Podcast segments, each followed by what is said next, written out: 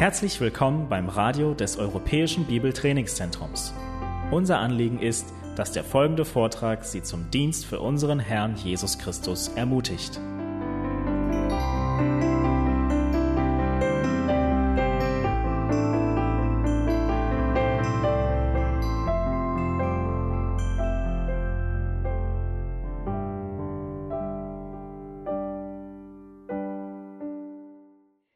Gut, wo war ich? Ja, der ist nichts Neues unter der Sonne, so ich werde nichts Neues sagen, aber es ist wirklich mein Gebet und dass Gott uns hilft, manches besser zu verstehen oder vielleicht etwas Neues anzuwenden. So. Unser Vers kommt nachdem der Apostel Paulus erklärt, was die Verantwortungen eines Ältesten und Diakon sind. Da steht in 1 Timotheus 3, Vers 11, die Frauen, ich, brauche meine Brille, die Frauen sollen ebenfalls ehrbar sein, nicht verleumderisch, sondern nüchtern, treu im Allem. Das sind vier Dinge, worauf wir uns konzentrieren sollen. Die Frauen sollen ebenfalls ehrbar sein, nicht verleumderisch, sondern nüchtern und treu im Allem wenn wir uns die Frage stellen, was für eine Person sucht Gott in geistlicher Leitung? Ähm, auch wir Frauen haben eine Verantwortung für Leitung in Gemeinde. Es sieht sich anders aus, als was die Verantwortung von Pastor und Ältesten sind. Aber wir haben eine Verantwortung. Und 1. Timotheus 3,11 hilft uns zu sehen, wie wir leiten sollen wie wir unsere Gemeindeleitung unterstützen sollen und wie wir in unserer Gemeinde dienen sollen. Die erste Timotheus 3.11 gibt uns auch einige Richtlinien für was ähm, diese Frau, was eine dienende Frau tun soll. Die Qualifikationen für geistlichen Dienste sind nicht so sehr unsere Talente oder was wir gerne tun oder was wir tun können oder wollen. Es geht sich wirklich ähm, darum, was wir sind, wie wir sind. Ähm, ich möchte das gleich ähm, zeigen von ähm, ein paar, so einige Bibelstellen. Das, es hat wirklich was mit unserem geistlichen Leben zu tun, nicht mit Talent oder Anstrengung. So hier sind ein paar Bibel. Ähm, so Beispielen aus der Schrift. Ähm, denk an Abraham. Abraham würde zu Abraham genannt, als Gott Abraham gerufen hat, um Israel zu gründen, um das Volk, das von seinen Samen kommen sollte, wovon die Messias kommen würden, wählte er diesen Mann Abraham. Er wählte ihn und er segnete ihn. Und Nehemiah 9, Vers 8, da steht, das ist mein Punkt, weil sein Herz treu vor Gott gefunden ist. Und deshalb hat Gott den Bund mit ihm geschlossen, weil sein Herz treu war. So eine Qualifikation für Leitung, die Gott in Abraham sah, war ein treues Herz. Ein zweites Beispiel. Als der Herr Samuel sandte, um unter den Sohn Isai zu suchen und eine von dem auszusuchen, der der große König Israels sein sollte, er gab, ähm, gab der Herr Samuel einen Maßstab, an dem er seine Entscheidung messen könnte. In 1 Samuel 16, Vers 7 sagte Gott zu Samuel, Ihr kennt diese Bibelstellen. Das ist 1 Samuel 16, Vers 7. Seh nicht auf sein Aussehen und auf sein hohen Wuchs, denn ich habe ihn verworfen. Denn der Herr sieht nicht auf das, worauf der Mensch sieht, denn der Mensch sieht das, er sieht auf das, was für Augen ist. Das bedeutet, wir sehen die Äußerlichkeiten, aber der Herr sieht auf das Herz. Und der Grund, warum Gott das gesagt hat, war, dass das genau der Maßstab war, als Saul als König ausgesucht war. In 1 Samuel 9 heißt es, Saul sei schöner als jeder andere Mann in Israel.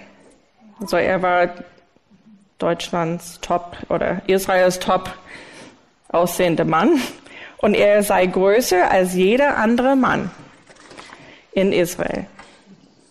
Das ist so er war total ausgesucht wegen sein Aussehen, sein Gesicht, er sah gut aus und er war groß. Aber er war kein guter König. Er war eigentlich erfolglos. Erfolglos. Richtig? Ist das richtig? So sagt Gott jetzt zu Samuel, schau nicht auf sein Gesicht, schau nicht auf, äh, wie groß er ist, denn der Herr schaut nicht wie der Mensch, aber der Herr sieht auf das Herz. So, das ist ein ähm, Merkmal, die wir merken sollen. So noch ein Beispiel. Denk an Johannes der Täufer. Er hatte die wunderbare Aufgabe, die Ankunft des Messias zu verkünden. Er war so effektiv in seinem Dienst, dass ganz Jerusalem und Judäa ging hinaus, um ihn zu sehen. Menschen wurden getauft und bereiteten ihr Herz auf das Kommen des Messias vor. So was machte Johannes so äh, wirksam? Seine geistliche Aufrichtigkeit.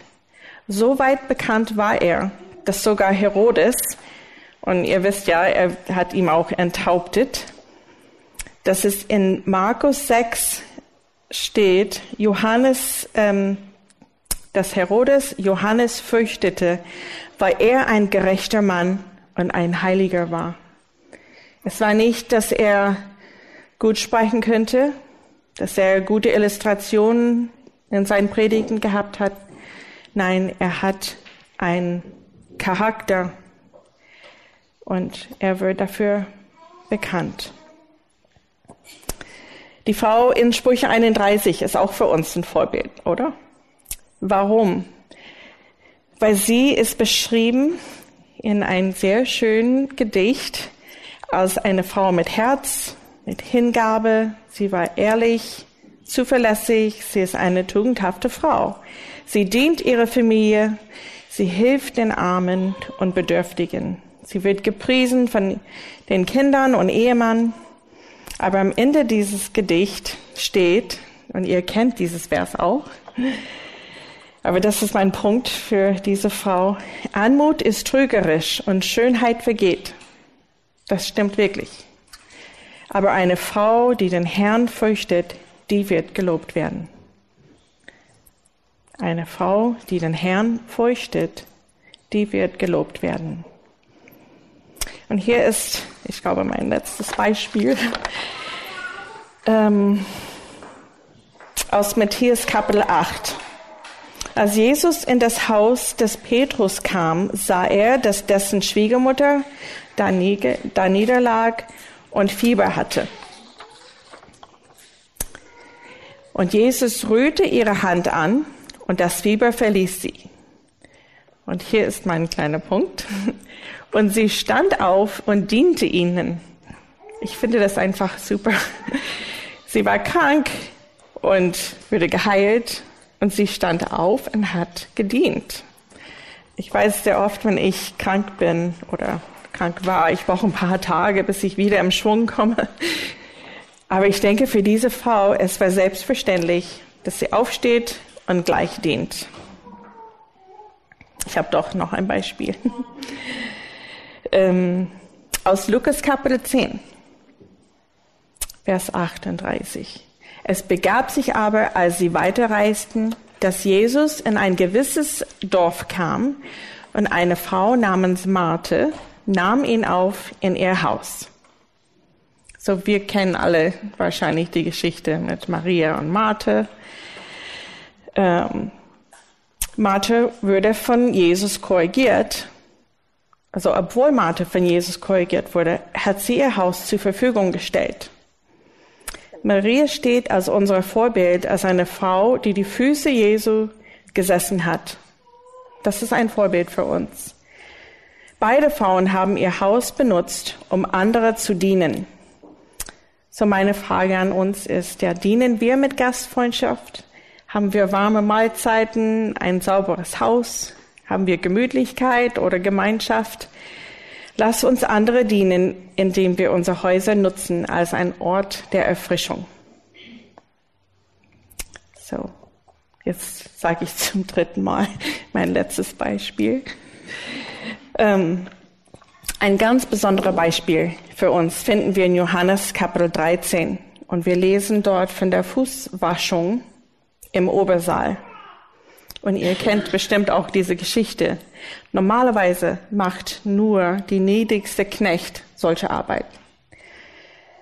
Und Jesus, ihr Herr und Meister, er kniete, er wascht ihre Füße und er steht dort, er trocknete sie mit seiner Schürze. Er hat seine Jünger gezeigt, was selbstlose Dienen ist. Jesus ist unser perfekten Vorbild. Er zeigt uns, wie wir in Liebe dienen sollen, in Demut. Und er sagte dann zu seinen Jüngern, dass auch sie sollen sich so benehmen. Manchmal geht Dienen gegen den Strich. Es ist nicht immer einfach, uns zu Demut in Demut zu, zu ähm, dienen. Vielleicht sind wir besser ausgebildet oder vielleicht reifer oder älter oder mehr qualifiziert. Aber der Herr Jesus hat hier ein super Beispiel gegeben, ein die beste Beispiel gegeben. Und in Markus 10, Vers 45, da steht, denn auch der Sohn des Menschen ist nicht gekommen, um sich dienen zu lassen, sondern um zu dienen und sein Leben zu geben als Lösegeld für viele.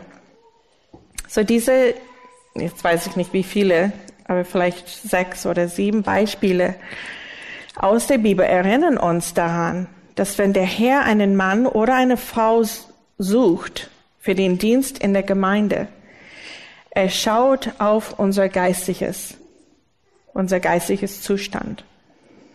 Er sieht unser Herzen. Er weiß, wie wir denken. Er weiß ein Wort, bevor wir das aussprechen. Wenn Gott Frauen zum Dienen auswählt, er möchte Frauen haben mit Integrität, mit Reinheit, die Ehrlichkeit haben und viel mehr.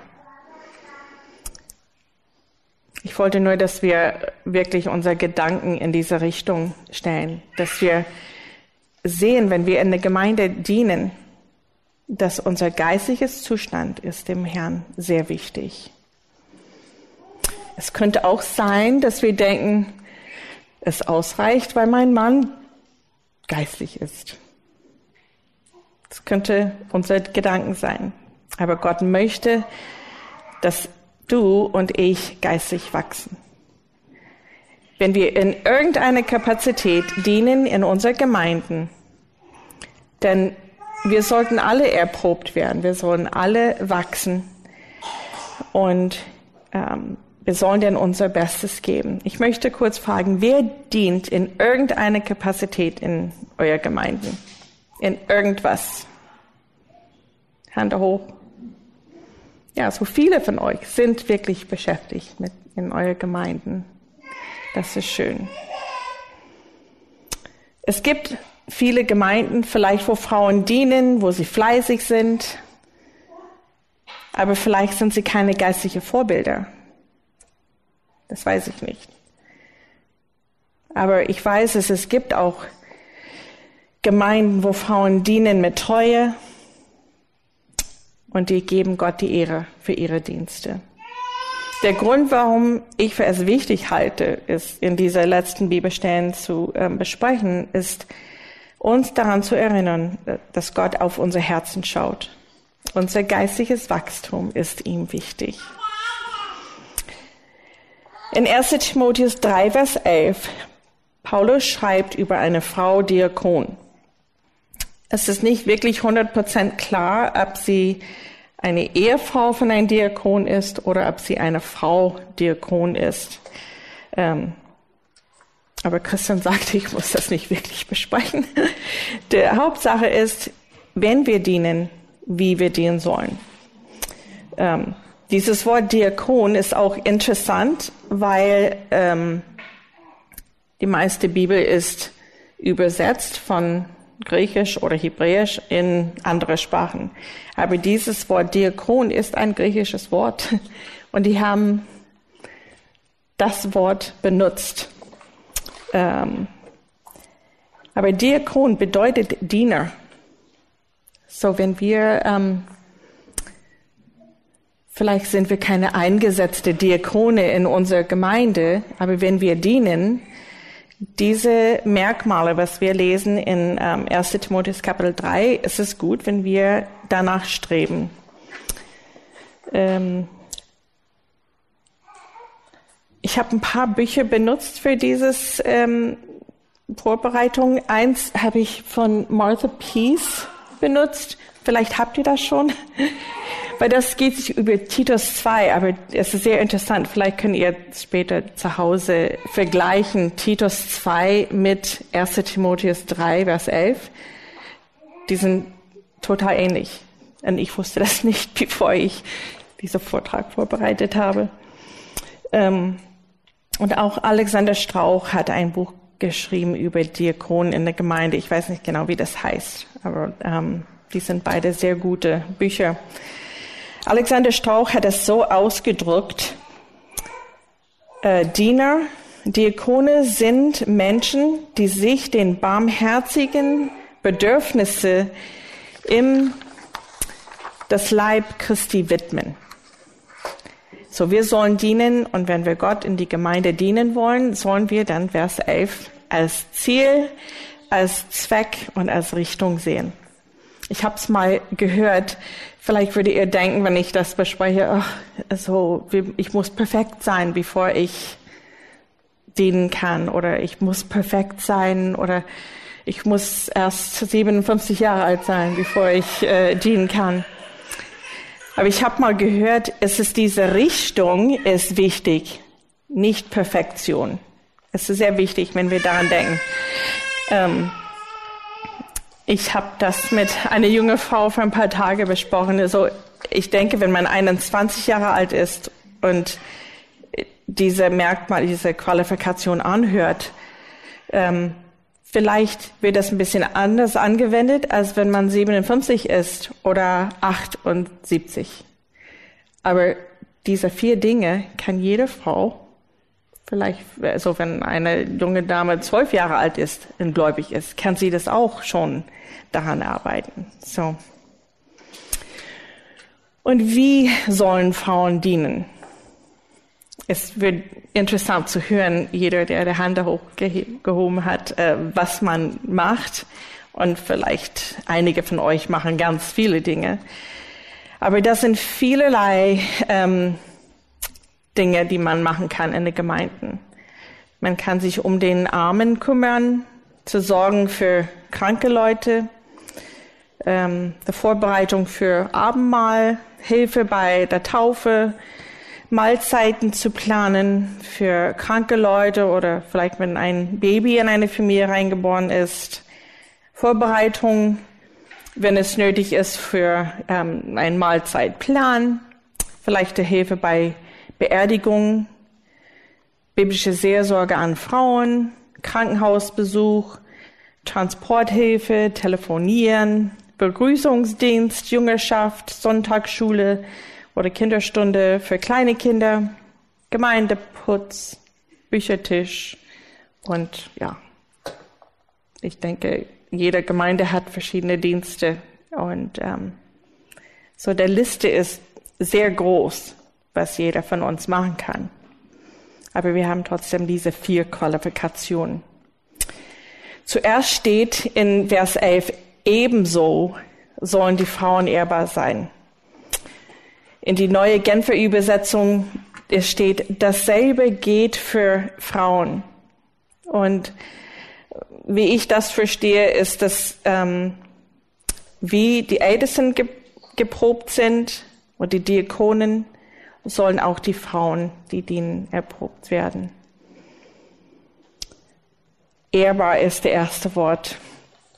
Dies ist eine Frau, die zu Ehre gehalten wird.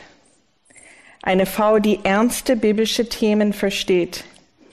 Diese Frau wäre keine leicht, leichtsinnige Person, keine gedankenlose Person.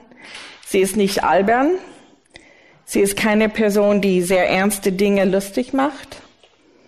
Sie ist nicht unreif oder kindisch, nicht torricht oder, torricht oder unklug. Sie ist nicht eine Person, die konstant mit Trivialitäten beschäftigt ist.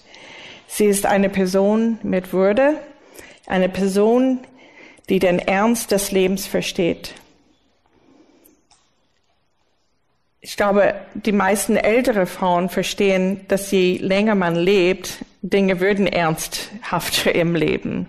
Also wenn man ein Teenager ist, die seriöse Dinge sind ganz anders, als wenn man älter wird.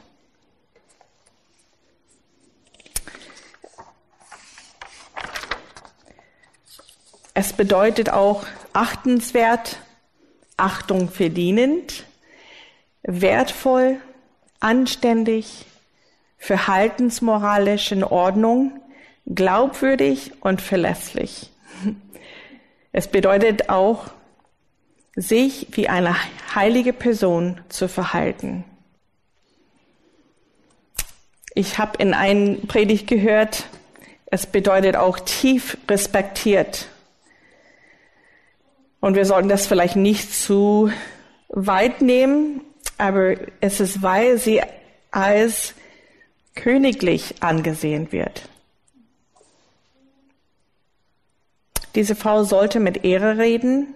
Ihre Haltung und Benehmen ist ehrbar. Sie soll sich mit Ehre bekleiden.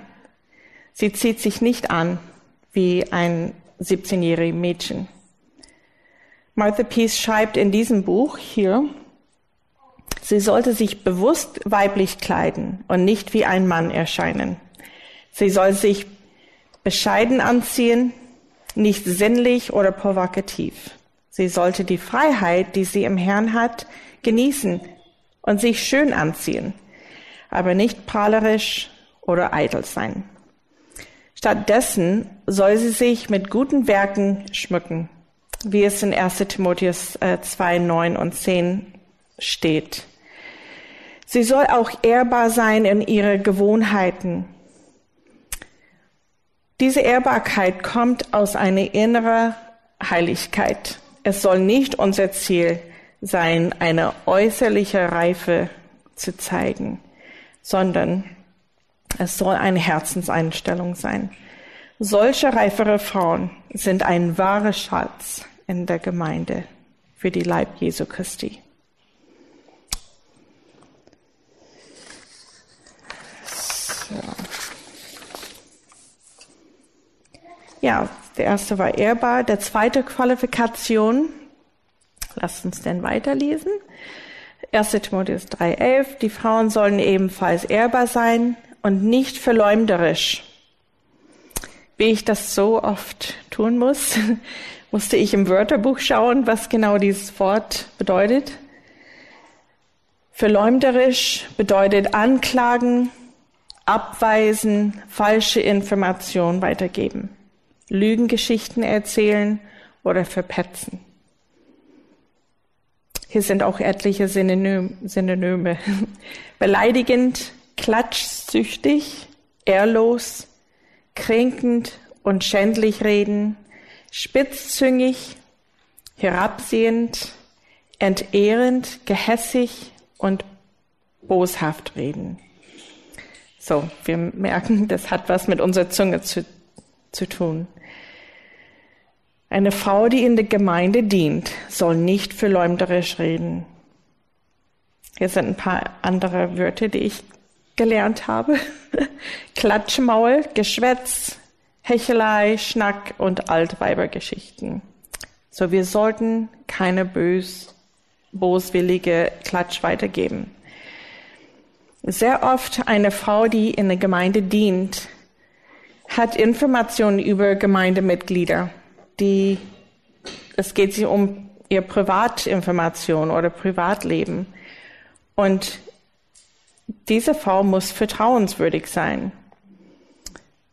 Und wir dürfen nicht einfach reden von, was wir wissen über andere in der Gemeinde. Es ist richtig interessant, was ich hier gelernt habe. In Griechisch das Wort hier heißt Diabolos. Und in der Bibel, dieses Wort ist 38 Mal, also ich weiß nicht, ob das alles stimmt, aber ich habe 38 Mal gezählt äh, im Neuen Testament. Und 36 Mal bedeutet dieses Wort der Teufel. So, ein Beispiel ist einmal, wie bitte? Ach, das war ein Baby. Ähm, ich bin froh, keiner mich in Frage stellt. Ähm, ein Beispiel in Matthäus 4.1. Darauf würde Jesus vom Geist in die Wüste geführt, damit er vom Teufel versucht würde. Und dieses Wort ist Diabolos, was in dieses Vers heißt verleumderisch. Ähm, der Teufel in Griechisch, hier Diabolos, bedeutet Verleumder und Verklager. So für uns, äh, Verleumdung oder Klatsch, es ist wirklich eine schlimme Sache, wenn der, wenn sein Name äh, der Teufel ist. Aber interessanterweise ist es fast akzeptabel in unserer Gesellschaft, ähm, über Menschen zu sprechen. Und ich weiß, dass es sehr leicht ist, kleine Dinge weiterzugeben, über andere Leute zu sprechen. Besonders wenn jemand über mich gesprochen hat, oder? Oder wenn jemand uns verletzt hat. Es ist sehr leicht. So, liebe Schwestern, lass uns so reden, um Gott die Ehre zu geben. In dieses Buch von Martha Peace, sie hatte uns ähm, drei Prinzipien gegeben über unsere Reden, unsere Reden ähm, Art und Weise. Und ich finde es so gut, dass ich möchte das weitergeben. Diese drei Sachen sind, unsere Worte sollen erbauend sein, unsere Worte sollen wahrhaftig sein und unsere Worte sollen einen guten Ruf verbreiten. Unsere Worte sollen erbauend sein. Aus Epheser 4,29, bestimmt viele von euch kennen das auswendig, kein schlechtes Wort soll aus eurem Mund kommen, sondern was gut ist zur Erbauung, wo es nötig ist, damit es den Hörern Gnade bringen. So erbauende Worte bauen unser Gesprächspartner auf. Wir sollten sprechen, um Menschen zu helfen, sie im Herrn zu stärken. Wir sollen Gottes Wort gut genug kennen, um eine Frau ermutigen zu können oder zurechtweisen zu können. Die Absicht unserer Worte sind, den Hörern Gnade zu bringen. Ich habe hier ein paar Beispiele. Ein schlechtes Wort ist, Susi, dein Mann ist wirklich bescheuert. Das ist das Schlimmste, was ich je gehört habe. Als Beispiel. Und hier könnte man das als erbauende Worte sagen. Susi, der Herr möchte, dass du trotzdem gut zu deinem Mann bist, statt Böses mit Bösem zu vergelten. Lies mal 1. Petrus 3, Vers 11. Ein Beispiel. Hier ist noch eins, ein schlechtes Wort. Wenn ich dich wäre, ich würde den, den sitzen lassen. Auf jeden Fall würde ich mich nicht auf diese Weise von ihm behandeln lassen. Ein erbauendes Wort.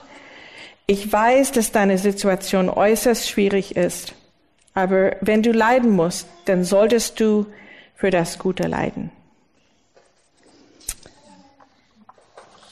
Hier ist noch ein Beispiel von ein schlechtes Wort. Weißt du, was ich über Judith gehört habe? Und erbauende Worte. Weißt du, was ich heute in der Bibel gelesen habe?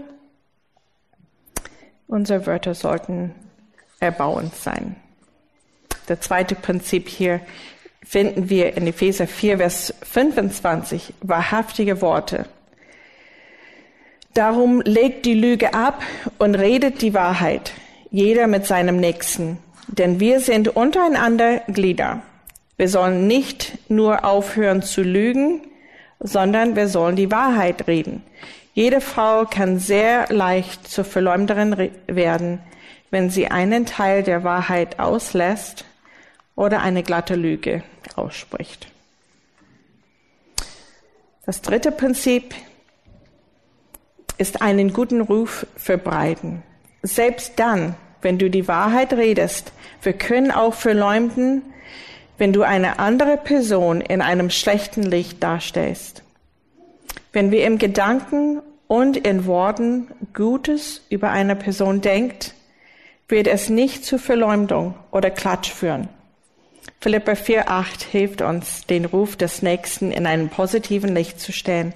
Wir sollen darauf achten, dass wir schon unsere Gedanken unter Kontrolle bekommen und bewusst Gutes über Menschen denken. Anderenfalls besteht die Gefahr, etwas Schlechtes zu berichten, jemand einen schlechten Ruf zu machen und zu verleumden. So da steht in Philippa 4,8, in Übrigen, ihr Brüder und ihr Schwestern, alles, was wahrhaftig, was ehrbar, was gerecht, was rein, was lebenswert, was wohllautend, was irgendeine Tugend oder etwas Lobenswertes ist, darauf seid bedacht. So, wenn es etwas gibt, was die Person in einem schlechten Licht darstellen würde, dann geh zu dieser Person hin und sprich mit ihr darüber. Sei freundlich und liebevoll Ehrlich, klar und direkt. Hab Hoffnung für diese Person und verbreite keinen schlechten Ruf. Ich weiß persönlich, dass es sehr leicht ist, sowas zu tun und Menschen zu verletzen. Ich habe dies selber getan und ich musste um Vergebung bitten. Eine Beziehung ist nicht so schnell wieder in Ordnung, nachdem wir schlecht über jemanden gesprochen haben. Und wenn jemand sch schlecht oder Falsches über mir gesprochen hat, auch wenn sie mir das erzählt hat und um Vergebung gebeten hat, die Worte kann man nicht wieder wegnehmen. So ein, ein letztes Prinzip, was ich ähm, sagen wollte über unser Reden, ist, wir sollten nicht zu viel reden. Sprüche 9, äh, Entschuldigung, Sprüche 10, Vers 19. Da steht, wo viele Worte sind, da geht es ohne Sünde nicht ab. Wer aber seine Lippen im Zaum hält, der ist klug. Ich weiß, dass ich nicht die Einzige bin, die sich des überflüssigen Redens schuldig gemacht hat. Wenn du oder ich nur lang genug redest, wirst du voraussichtlich etwas sagen, was du nicht hättest sagen sollen. So wie sollen die Frauen in unserer Gemeinde uns vertrauen, wenn wir unweise reden? Wie sollen die Gemeindeleiter uns vertrauen, wenn wir zu viel reden? Wie sollen unsere Ehemänner uns vertrauen? Oder die Pastoren oder Ältesten?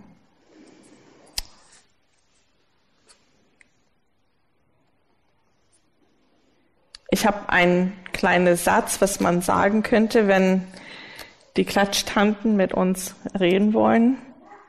Man könnte zum Beispiel sagen, wenn wir weiter reden oder wenn ich dich weiter zuhöre, werden wir uns der üblen Nachreden oder des Tratschens schuldig machen. So, liebe Schwestern, redet, aber redet nicht zu viel. Für viel zu viele Frauen, jung und alt, ist Touch und Klatsch eine Gewohnheitssünde. Und wir müssen alle sehr auf der Hut sein und erbauende, wahre und gute Worte reden. So. Sprüche 16, Vers 24. Freundliche Worte sind wie Honigseim, süß für die Seele und heilsam für das Gebein. Ein schöner Spruch. So, die nächste Qualifikation. Die Frauen sollen ebenfalls ehrbar sein, nicht verleumderisch, sondern nüchtern. Nüchtern bedeutet, einen klaren Kopf zu haben, nicht betrunken. Es bedeutet, Selbstkontrolle zu haben. Wir sollen nicht beeinflusst sein von Alkohol oder andere Dinge, was einen klaren Kopf negativ beeinflussen kann. Zum Beispiel, wir sollten nicht tabloid-denkend sein. Wir sollen nicht in eine romantische, unrealistische Traum leben. Diese Frau ist nicht flatterhaft. Alexander Strauch schreibt in seinem Buch, es bedeutet im Besitz einen stabilen Charakter, eine Frau mit ausgewogenem Urteilsvermögen und Selbst, Selbstbeherrschung. Strauch schreibt weiter, kein deutsches Wort kann den griechischen Ausdruck für nüchtern vollständig und befriedigend wiedergeben. So dieses Wort Nephalios, ich weiß nicht genau, wie man das ausspricht, kann Nüchternheit im Gebrauch von Wein bedeuten. Hier wird es verwendet, um die geistige und emotionelle Nüchternheit im gesamten Charakter, Reden und Verhalten einer Person auszudrücken was natürlich auch Nüchternheit in der Verwendung von Wein einschließt. Dieses Wort beschreibt eine Person, die stabil ist, weitsichtig und gemäßigt lebt.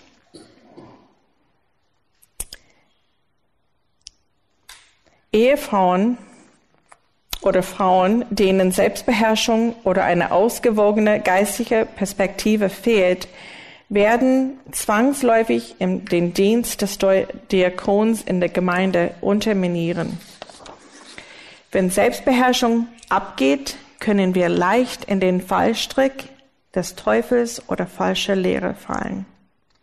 Deswegen, es ist von grundlegender Wichtigkeit, dass Frauen, die mit dem Diakonat eng zusammenarbeiten, geistig und emotionell stabil und sich im Griff haben. Sie müssen in der Lage sein, in allen Umständen gefasst zu bleiben. So denk mal da mal nach. Wir sind keine perfekte Frauen. Es ist nicht Perfektion, sondern in diese Richtung, der uns wichtig ist. So, liebe Schwestern im Herrn, lass uns biblisch denken.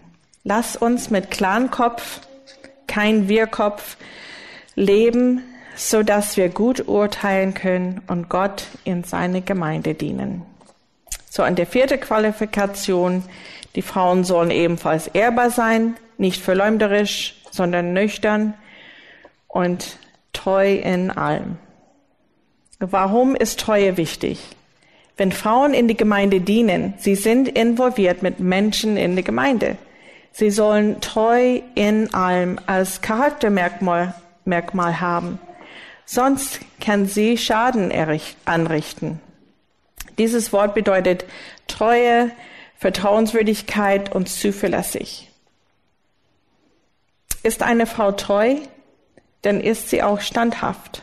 Wenn eine Frau lebt in Einklang mit Gott und dient, dient mit Demut, kann sie treu genannt werden. Auch wenn wir treu mit Kleinigkeiten sind. In seinem Gleichnis von den anvertrauten Geld sagte Jesus, weil du im geringsten treu warst, sollst du Vollmacht über zehn Städte haben. In Lukas Kapitel 19. So was bedeutet auch treu im Allen? Es bedeutet absolut vertrauenswürdig. Absolut vertrauenswürdig. Wir sollen solche Frauen sein, wo wir unsere Aufgaben und Verantwortungen erfüllen. Wir sollen auch treu sein in unserer Beziehung mit dem Herrn. Unterschätze nie die Schönheit einer treue Frau in den Augen Gottes. Ich habe schon Sprüche 31, Vers 30 vorgelesen.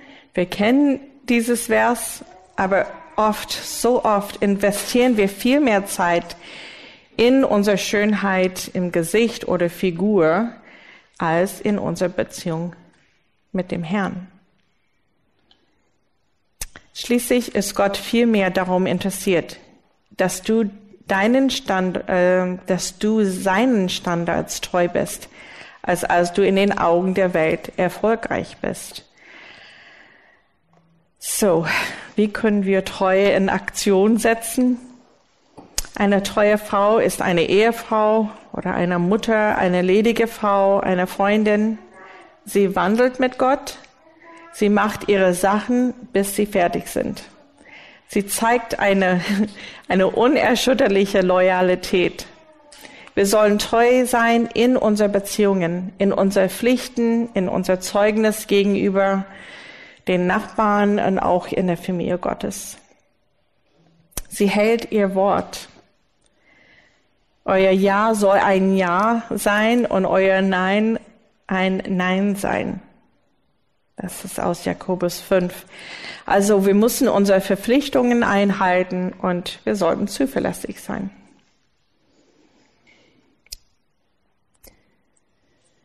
Liebe Schwestern, durch dieses Studium von ein Bibelvers bin ich ermutigt und gleichzeitig denke ich an so viele Dinge, wo ich Gottes Standard gar nicht erreiche.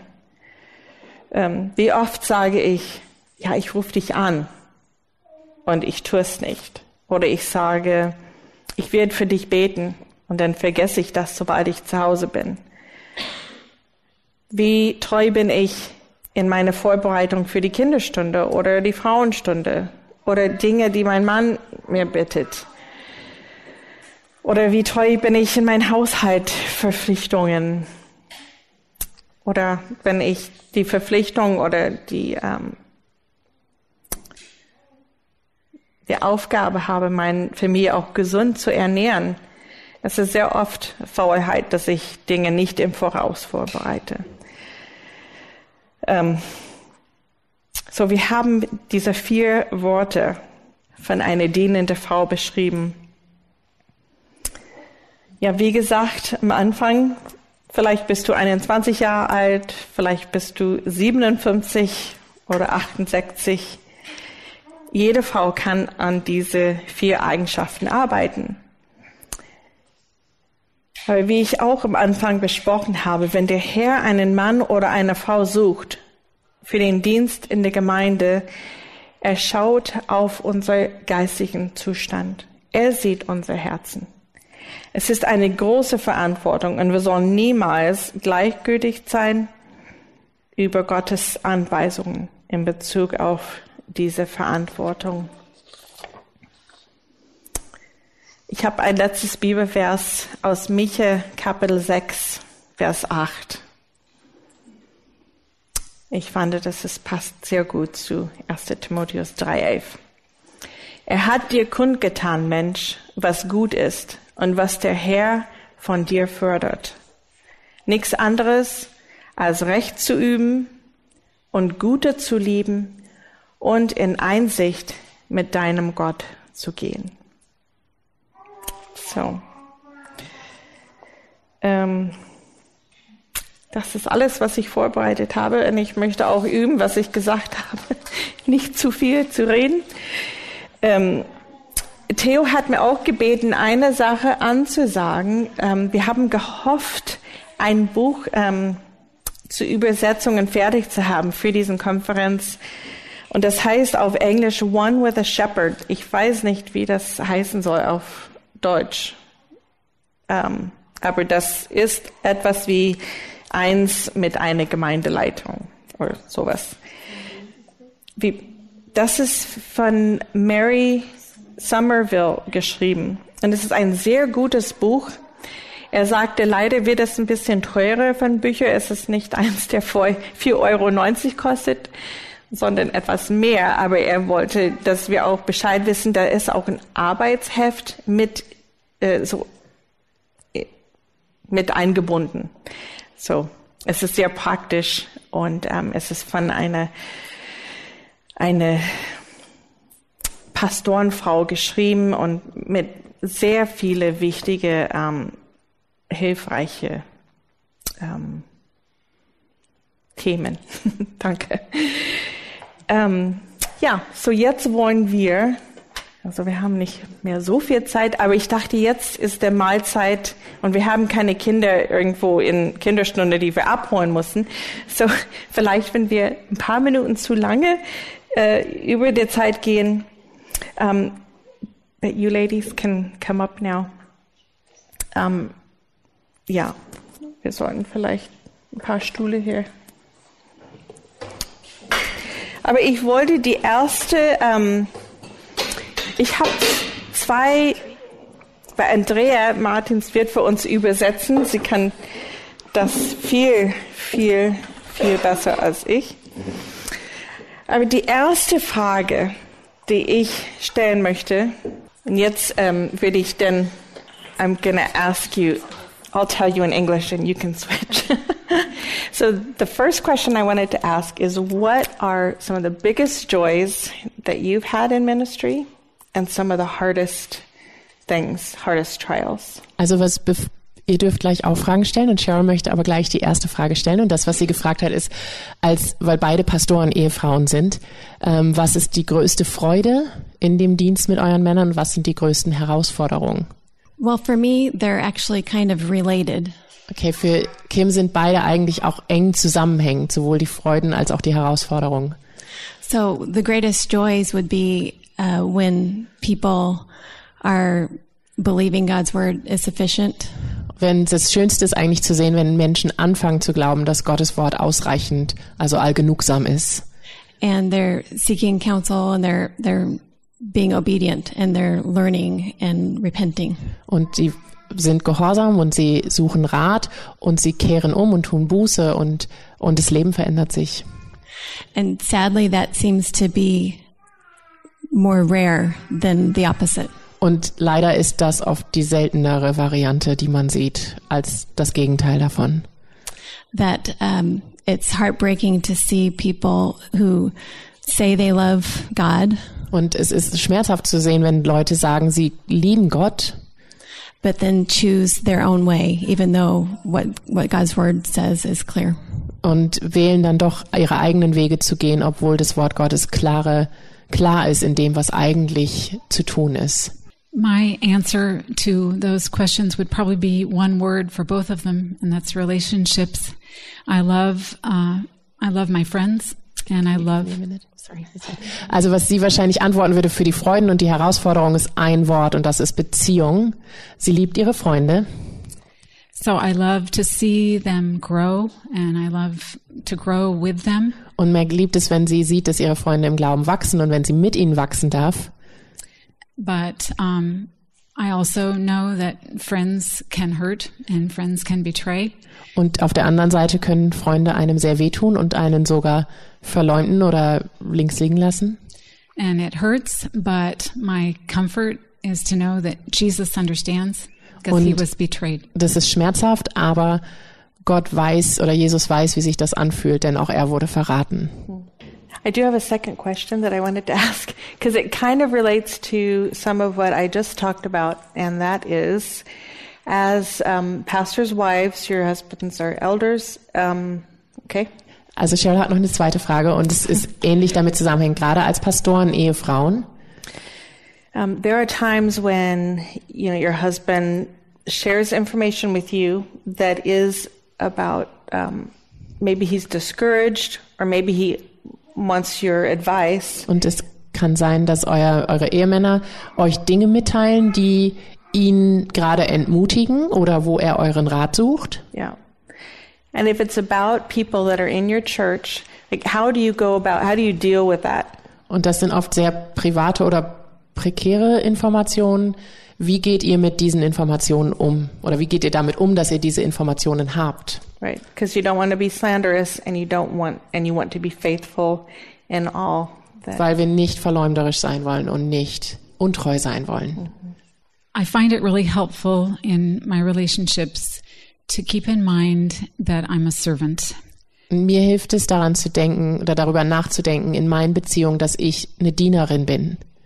So when I am privy to information, confidential information, Und wenn mir private Informationen zukommen oder ich darüber weiß, I just have to be careful that I'm, I'm, I'm a trustworthy servant with that und information. ich muss mir dann einfach sagen, ich muss eine treue Dienerin sein und dementsprechend sorgsam mit diesen Informationen umgehen. And, and that's also helpful for me in, in my relationships and in my friendships. a, a servant doesn't expect anything. A servant just serves. Und auch das ist was, was in meinen Beziehungen wichtig für mich ist. Ein Diener oder eine Dienerin erwartet nichts von anderen, sondern eine Dienerin dient einfach nur.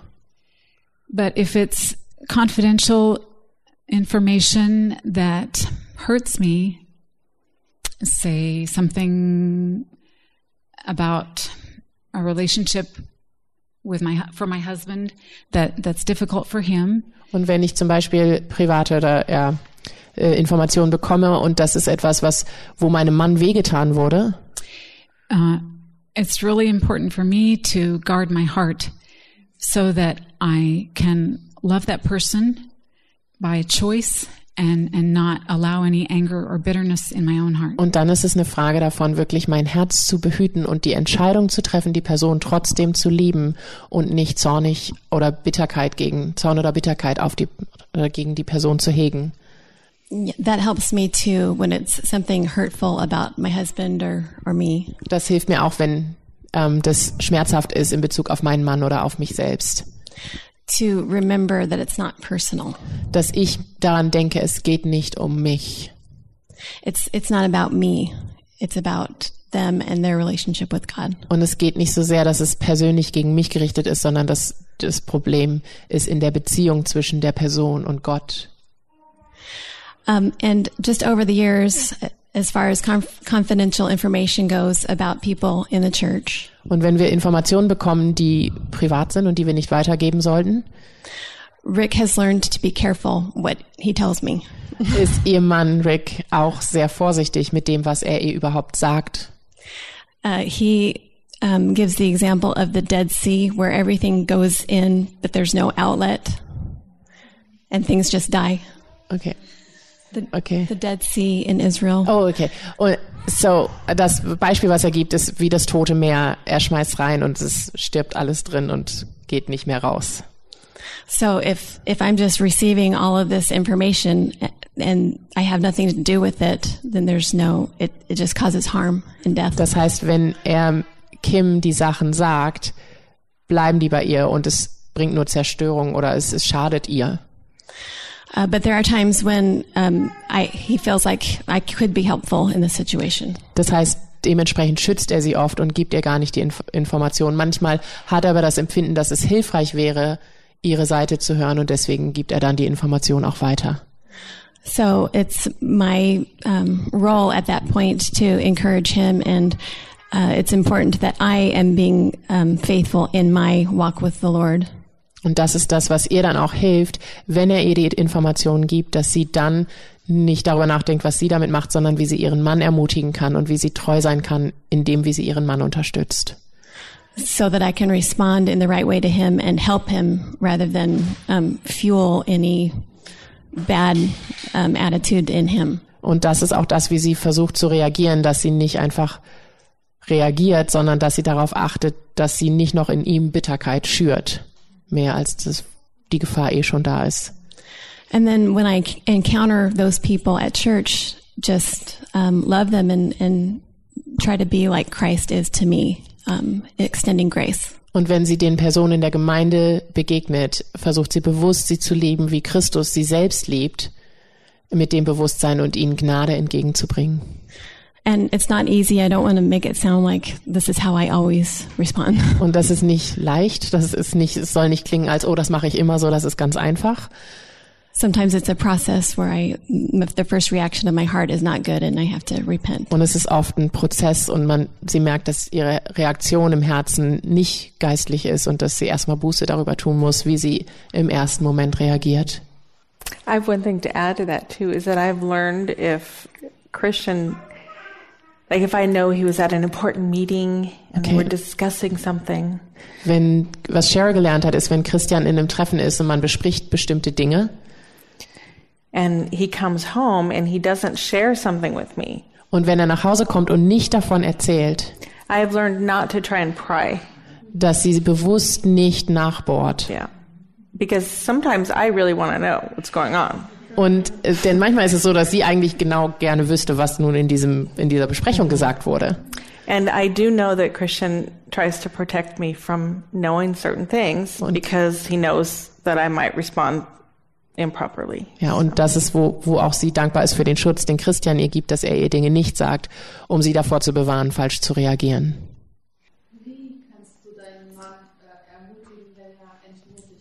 How do you encourage your husband when he's discouraged? Beson oh, especially when there's he received information that discouraged him, and he is hurt by that information directly. Well, that's the time where I need to make sure that my perspective is right first. In den Momenten muss ich darauf achten, dass mein Denken richtig ist und biblisch ist. Um, and I, I think we've, Rick and I have found that we kind of balance each other. When one of us is, has a bad perspective, the other one can, Okay, can help. Rick und Kim merken, ist, manchmal reagiert der eine vielleicht falsch, aber Gott gibt Gnade und der andere denkt in dem Moment wahrhaftig und biblisch und kann den anderen auffangen und das ist, wechselt sich oft ab. And it's hard when you, the hard thing is, you know they know the truth because they teach it all the time. Und das Schwierige ist, wenn du weißt, dass sie die Wahrheit wissen, weil du weißt, dass sie die ganze Zeit predigen, So I'm not going to tell him anything from God's word that he probably doesn't already know. also ist Kim selten in der Position, dass sie ihrem Mann etwas sagen kann, was aus Gottes Wort, was er noch nicht wusste oder dessen er sich nicht bewusst war.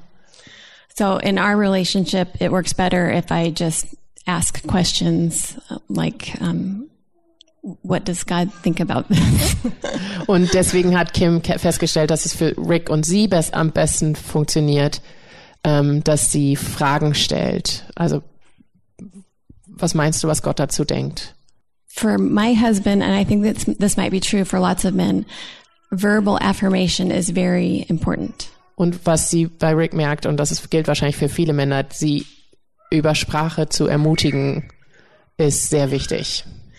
Uh, and they don't always get that from other people. So it's really important that I'm um, making an effort to encourage him as much as I can. Und das ist halt was, dass sie gelobt werden oder dass sie Ermutigung bekommen von anderen, passiert ihnen nicht oft, gerade in der Rolle, in der sie sind. Und deswegen achtet sie besonders darauf, dass sie die Person ist, die ihren Mann immer wieder ermutigt. I don't have much to add to that. Es gibt nicht viel hinzuzufügen. Simply, uh, John and I have one little question that we ask each other in those times. Okay, wenn das also die Situation ist, die gerade gefragt wurde, ist es so, dass John und Meg sich eine Frage gegenseitig stellen in dieser Zeit. How does God want us to respond? Wie möchte das oder wie möchte Gott, dass wir reagieren? Denn ich möchte im Gebet anenden. Ja, unser Vater im Himmel, ich möchte dir danken, dass wir dein Wort haben und dass wir auch so viele praktische Dinge daraus lernen können. Ich bitte für uns als Frauen, als dienende Frauen, Vater, hilf uns, ähm, ehrbar zu leben. Hilf uns nicht zu verleumden. Hilf uns nüchtern zu sein und hilf uns treu zu bleiben. Vater, hilf uns, wo wir merken, dass wir sündigen, diese Sünde abzulegen. Vater, ich bitte, dass du uns hilfst und dass du deine Gemeinde segnest durch unser dienende ähm, Stellen. Ich danke dir für die Frauen, die hier sind und ich bitte für uns allen, dass du uns schützt von dem Bösen, dass du uns schützt von seinen feurigen Pfeilen und dass du uns schützt von einer weltlichen Denkweise.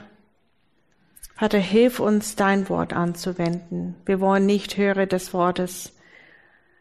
Wir wollen Täter sein. Und ja, ich danke dir, dass du uns liebst. Ich danke dir für deine Gnade in unserem Leben. Amen.